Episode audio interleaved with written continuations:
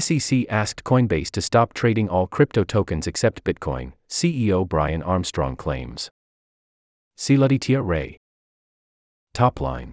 Coinbase CEO Brian Armstrong claimed that the Securities and Exchange Commission asked the crypto exchange to stop trading all cryptocurrencies except Bitcoin before launching sweeping legal action against the company last month, the Financial Times reported Monday. Key facts.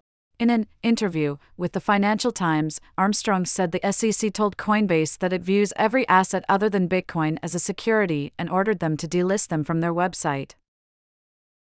Armstrong claims the regulator refused to explain how they arrived at this conclusion.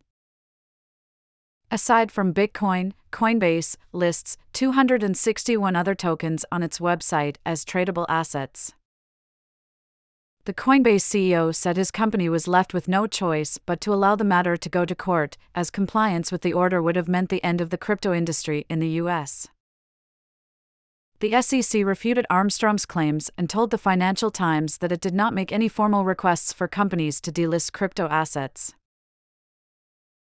Key background Last month, the SEC filed a lawsuit against Coinbase accusing the company of operating as an unregistered securities exchange and broker. In its suit, the regulator accused Coinbase of unlawfully making billions of dollars of profit while acting as an unregistered broker for securities. The crypto industry has clashed with the regulator in the past year over its efforts to classify cryptocurrencies as securities, a position outlined by the SEC's chair Gary Gensler. Further reading SEC asked Coinbase to halt trading in everything except Bitcoin, CEO says, Financial Times.